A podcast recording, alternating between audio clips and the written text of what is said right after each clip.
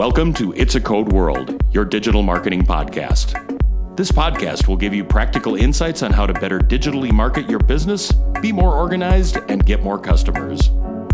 Hey, how's it going? This is Tim Brown, and I'm very excited for an amazing episode of It's a Code World today. This is episode 25, and today I'm chatting with Joe Egan. Joe, you want to say hi? Hello, everybody. Glad to be here. Thank you, Tim.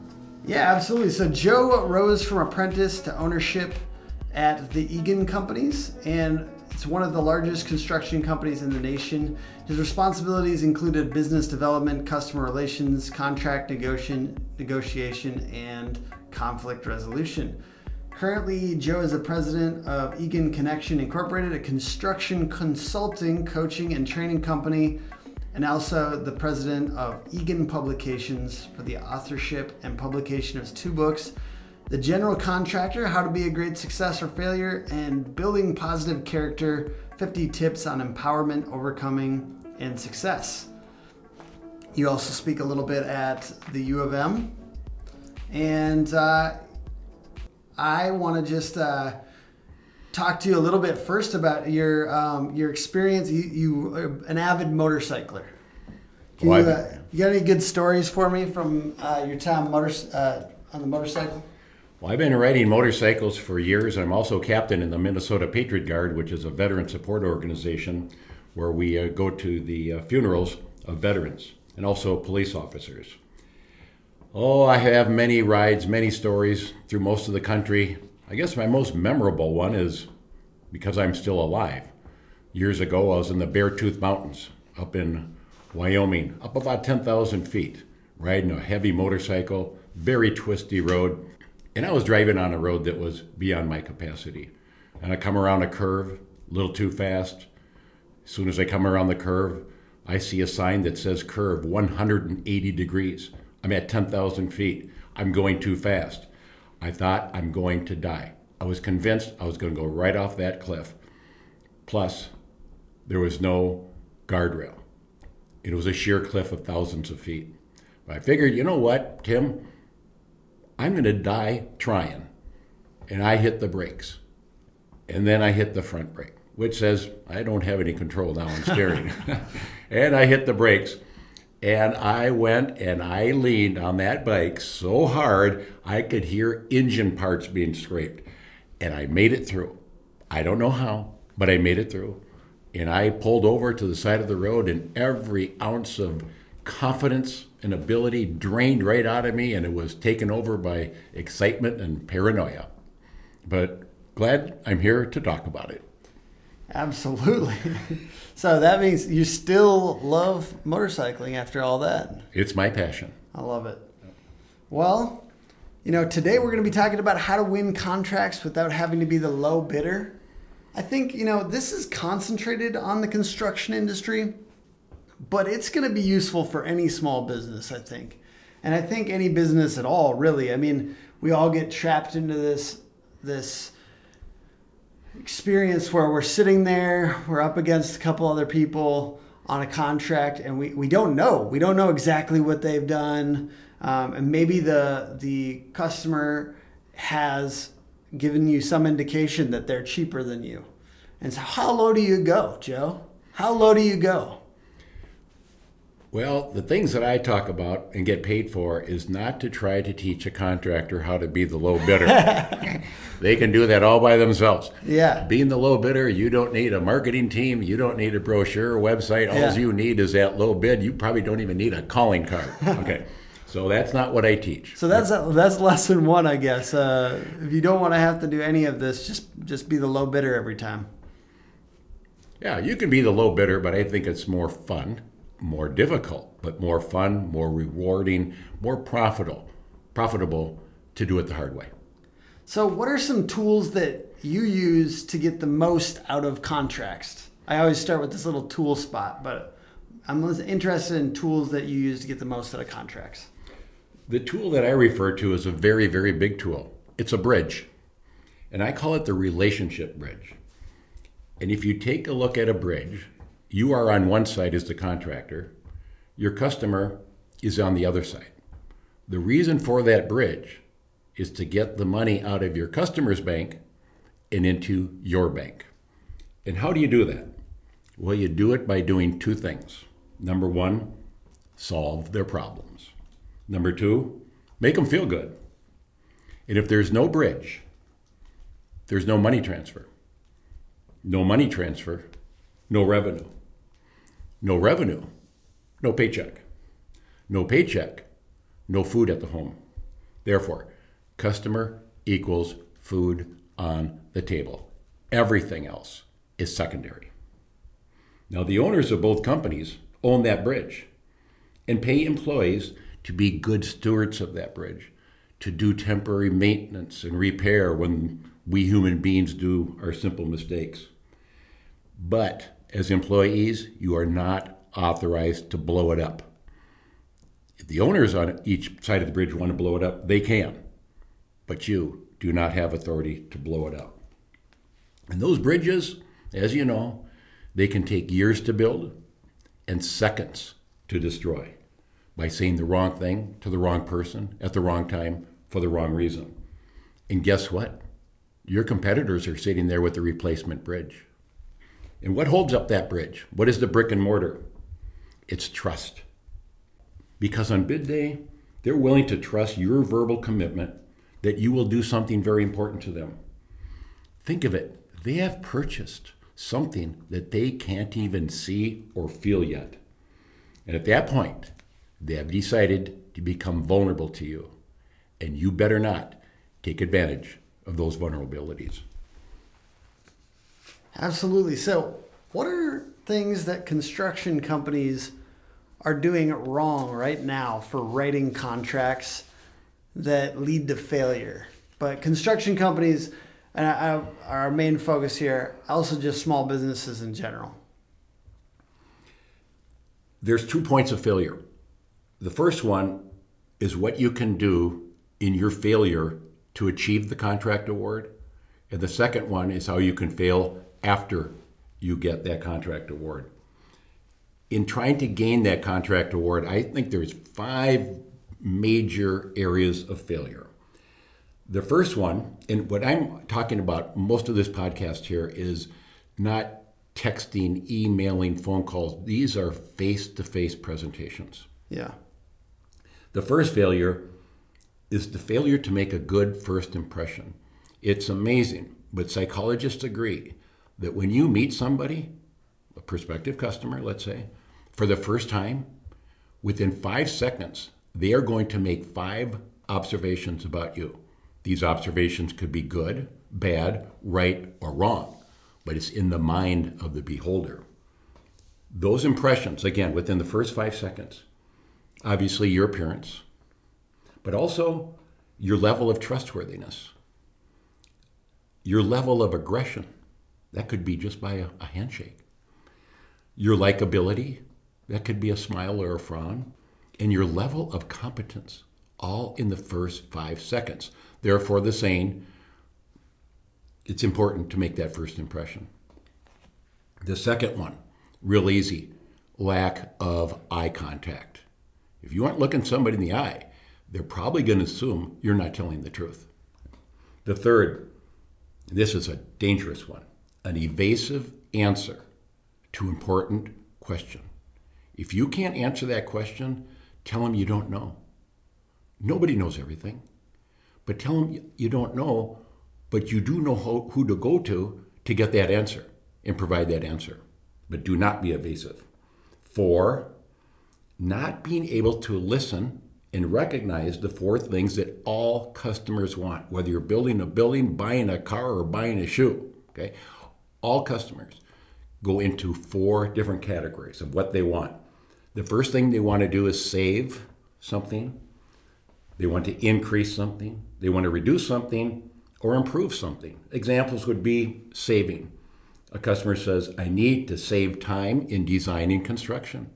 Okay, that's a buying signal. They're in a hurry. Okay, listen to that. The second thing they want to do is increase something. Okay, what do they want to increase? Well, one customer may say, I need to increase the level of trust of who I'm going to work with. His last contractor betrayed him. He says, I need somebody of increased level of trust that won't take advantage of me. The third one, they want to reduce something, such as, you know what? I want to reduce my need to babysit this project. You handle the problems, not me. You're the expert. And the fourth one is improve. I want to improve the overall appearance and logistics of this thing.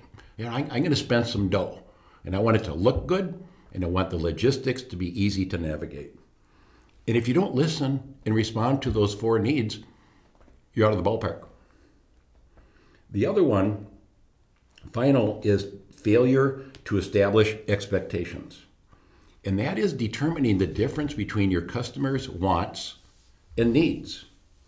Needs are the bare minimum of what they have to have. Their wants are the icing on the cake. In budgeting a project, give them what they need first and then see if they can afford what they want. A failure in executing the contract is not being able to manage those expectations of what they want and need. And the other one is seeing problem solving as a burden rather than an opportunity to make yourselves look good. People complain, oh, there's a problem, there's a problem, there's a problem. Well, guess what? We're in the construction industry. There's always problems, there's always changes. And I'd say that for our digital stuff too. There's always problems, right? There's with a website, with these different types of things, people think it's one and done. I'm sorry, the digital age, there's also all these problems and there's there's all this maintenance. So there's always a problem. And you're right, that's how we think of it is when there is a problem, it's an opportunity to showcase our ability to solve that problem. And in fact, I'll just say this on our side, and I mean this is, might be showing too many of our cards, but it's also an opportunity potentially as an upsell. And I think that that's the case with construction as well. If there's a problem, there there could be a, a big secondary sale right there ready. You know, you didn't know that you needed that, and now you know you need that, and that's something that you didn't think about or that wasn't planned, and now here's an opportunity for us to sell that to you. And that's Absolutely. okay. Yeah. If you think you're not going to have problems, I'm sorry, but you're a fool. Yeah. Okay. And you're right about the ability to upsell, and especially now with many websites having customer reviews that you have no control over. Yeah. So if you don't solve problems and you whine and you finger point, Yeah. that review could be from your customer. Well, you know, we had problems, Yeah. and this contractor just whined back at us and offered no solutions, and we wouldn't recommend recommend him. On the other hand, yeah, we had problems, but this contractor stepped up. Not only did he solve the problems, he oversolved the problems. Yeah. And also, like in that situation, you know, it doesn't necessarily mean that you did something terribly wrong as a uh, as a construction company or as an individual of any small business. It doesn't necessarily mean that you botched it or you did something terrible. It just it generally means that they didn't understand the process, that particular process, the build process or whatever. They didn't understand that process, and now there's an, an opportunity to educate and to allow them to improve. But um, you know, it it could also mean that there's there was a expectation issue that you could make a note to yourself to improve on expect like how you communicate expectations next time as well. And manage them, at, establish them, and manage them. at the right times too yes exactly. And that's getting back to what we talked about before. Satisfy their wants and needs and tell them what they're going to get. So you don't get later on, well, I thought this or I thought that. Yeah. Okay, so there's a mismatch in expectations. Also, when problems arise, don't get personal about it. View problem solving again as not a negative, but again, to separate yourself from the competition and present the solutions of problems with not one solution. Okay? Give them two, three, or four. Because solving your customer's problem is your best sales plan. Because that's going to decide whether you get invited or rejected to the next bid. so when you're talking through a contract what makes the difference Two things listening, and again, we're talking face to face, positive body language. There's this old story, you may have heard it, but the story is a uh, salesperson went in and had a 20 minute presentation in front of a prospective customer. And in that entire 20 minutes, the salesperson didn't say a word, and the customer said everything. And after 15 or 20 minutes, that customer stood up and shook that salesperson's hand and says, Congratulations, you have the job. He said, Well, that's great, sir, but what did I do to deserve it? And the customer says, Well, I don't know, but this is the best conversation I've ever had. yes. So the single element that separates great salespeople from poor salespeople is the ability to listen. And the second is body language. Let's go back, Tim, about 25 million years ago, okay? And that's when crocodiles roamed the earth. And let's go update to about 60 million, 65 million years ago, and dinosaurs became extinct. Then, depending on what you believe or been taught, there's an, there is a consensus that about 7 million years ago was the start of human beings. Three million years ago, we learned how to make tools. We took a sharp rock and pounded it against a bigger, softer rock and made a cave. Only one million years ago did we learn how to start a fire. 200,000 short years ago is when we started talking to each other. We've been around for 7 million years, and only 200,000 years ago did we start talking to each other. Prior to that, it was body language. It, there's a consensus that 90% of the communication is nonverbal. About 10% is your spoken word. 30% is your voice, your pitch, your tone, your speed, your volume. And 60% of it is body language. And what you have to do, it's a twofold exercise. You have to manage your body language so that it is positive, but you also have to learn and observe the body language of your customer so you know when to keep talking and when you know to shut up. Absolutely.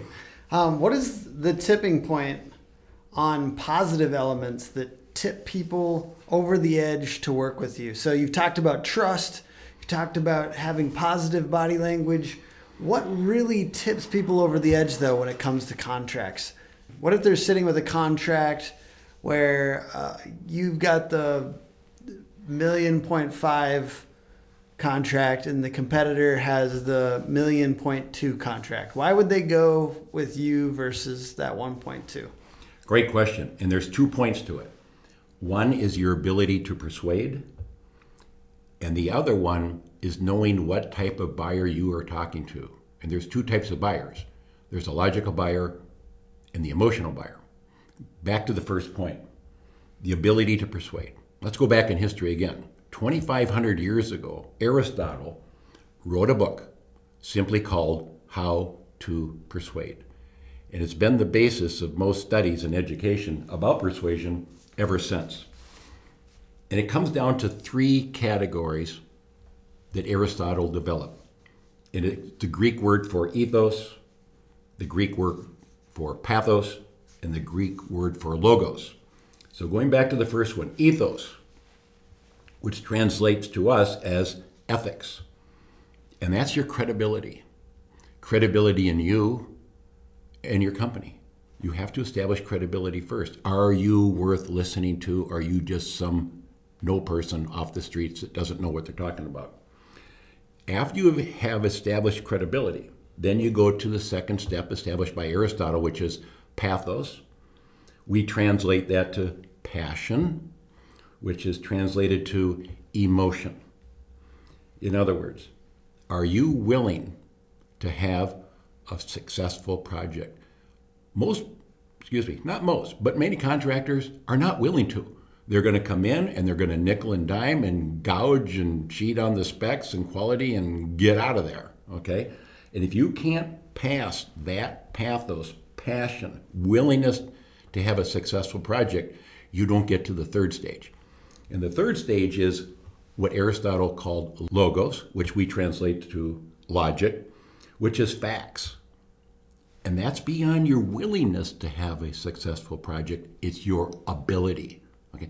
And we in the construction industry are really comfortable with that third final stage because we like to talk facts, square footage, s- schedules, specifications, weights, all these things that we can touch and measure. Where most presentations fail is that the presenter skips steps one and two and jumps to three. When you jump to three, you are then attracting only the logical buyer, who I'll get into the second step, which is the low bid. Which again, that's not why you have me here today. Yeah. so really quick before you keep on going on on that third point. So we don't want to skip one and two. Now that we know that logos, those people only the people that are only obsessed with logic and facts and figures and square footage, etc., etc. We don't want to skip to that. How do we insert a little bit more ethics, credibility, passion, and emotion into the discussion when we're, we're showing them the contract? How do we insert a little bit more of that into that discussion so that we aren't just sitting there rattling off square footage facts, etc.? Exactly. Good question. How you get to sell those first two steps is realize your audience may be more than one or two buyers. So let's say there's two. Again, you have a logical buyer in the room, which could be an engineer or an architect. And then you have the emotional buyer, which could be the unsophisticated owner of that construction project. A logical buyer says 2 plus 2 equals 4, and 2 plus 3 equals 5. 4 is less than 5. Your bid is higher than the other one, and logic tells me, because I have no other reason, because you haven't established credibility to me or your willingness to have a good job, I'm going to go to the low bidder. Okay. Now, the emotional buyer, through emotion, and I'll get into what emotions have to be pre- uh, projected, says, I know that five is more than four, but I also know they're pretty close. Okay? And something inside me, my gut feel, my sixth sense, tells me we'll be better off paying that premium 10, 15%, whatever. So, you know what? I can sleep better at night and I don't have to take aspirin during the day. That's worth it. A lot of comments that I and I ask customers, I interview them, why did you accept a bid other than the low bid? And again, that's its emotion. You know, they, they can't say it's because they had more square footage or they were lower and things like that, all those touchable things. Here's some quote unquotes from customers. I really don't know why, but I felt more comfortable with them. They were honest in answering the tough questions about the schedule, even though they knew we would not like that answer. Another one said, I felt we could trust them most to look out for us. They know how to listen and gave us great advice, very professional and knowledgeable. Here's another one, final one. They dug into the job more than others. They acted like they really wanted it and they showed it. The whole team was on the same boat. And if you notice here, I never mentioned price. And they didn't either. I will say, even when somebody asks, does ask about price and says somebody else was cheaper than you, I think that the question that the, that's going on in their mind, which is, it tends to be why, why is your project, why is this going to be more expensive with you? It's a better question, I think, to be to be fielding because that if you have it down, if you know why you have a specialization and what makes your company better than competitors, those are great questions to be answering if people are asking that, especially if you have clear cut answers. And it does it is worth it to have those answers ready.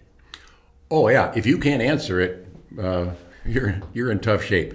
Typical answers would be, as you know, a month ago we talked about your wants and your needs.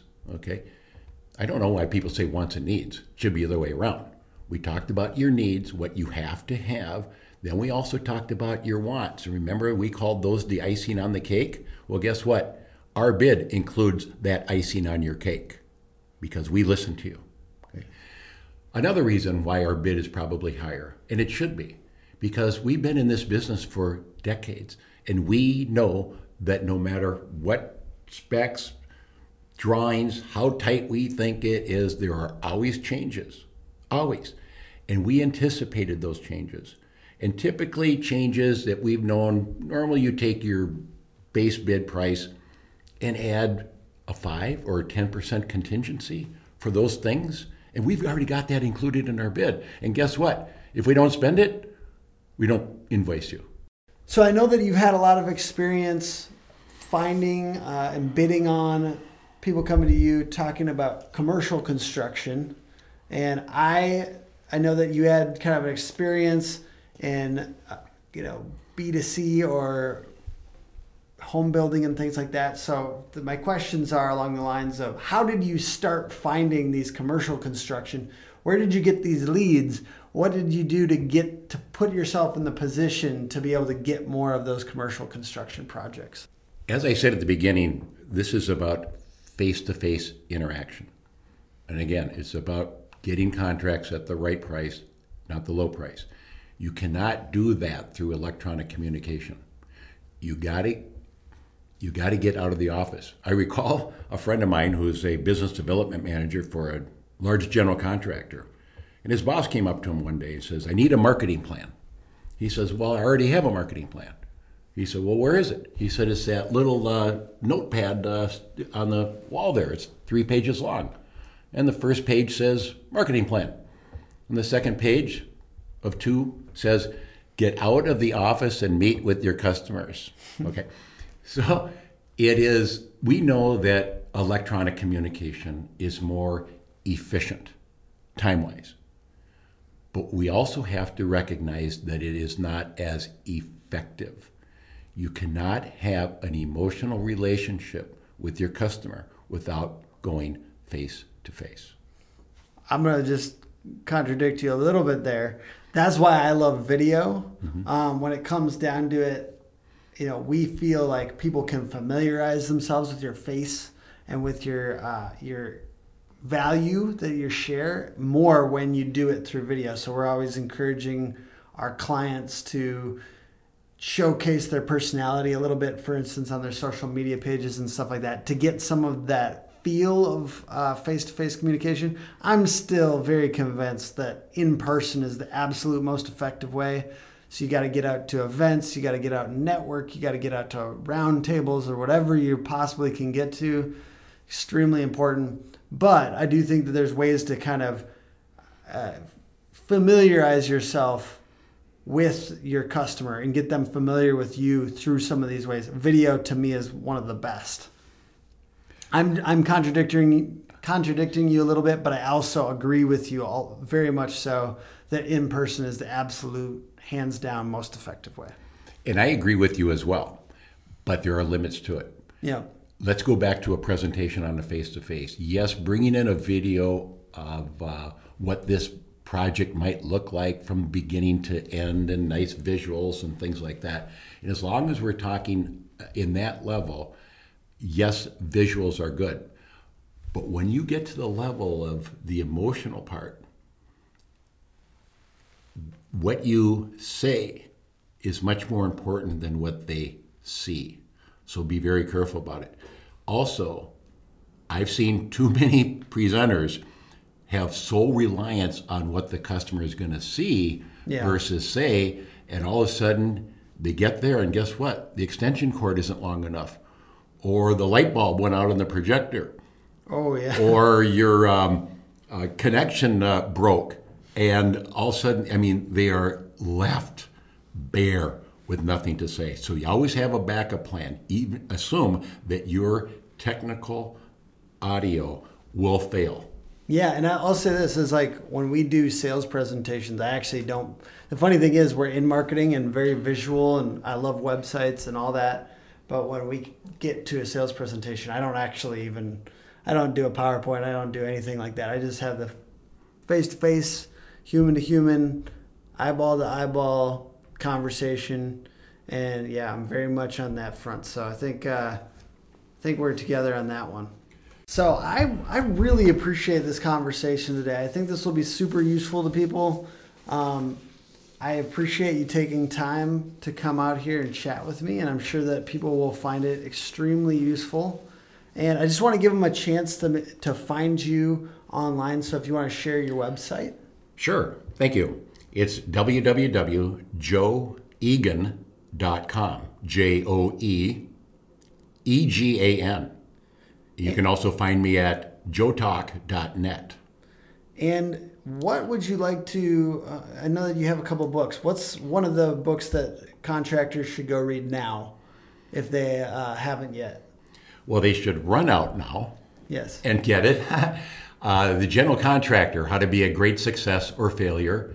It's based on my decades of experience of attaining great success and making millions of dollars, and also great failures in losing millions of dollars. Absolutely. So I, I really appreciate you guys joining us. This is Tim Brown. You can check us out at hookagency.com on Twitter, Facebook, and Instagram at Hook Agency. This has been how to win contracts without having to be the low bidder. So important. And join us next time for the next episode of It's a Code World. Thanks.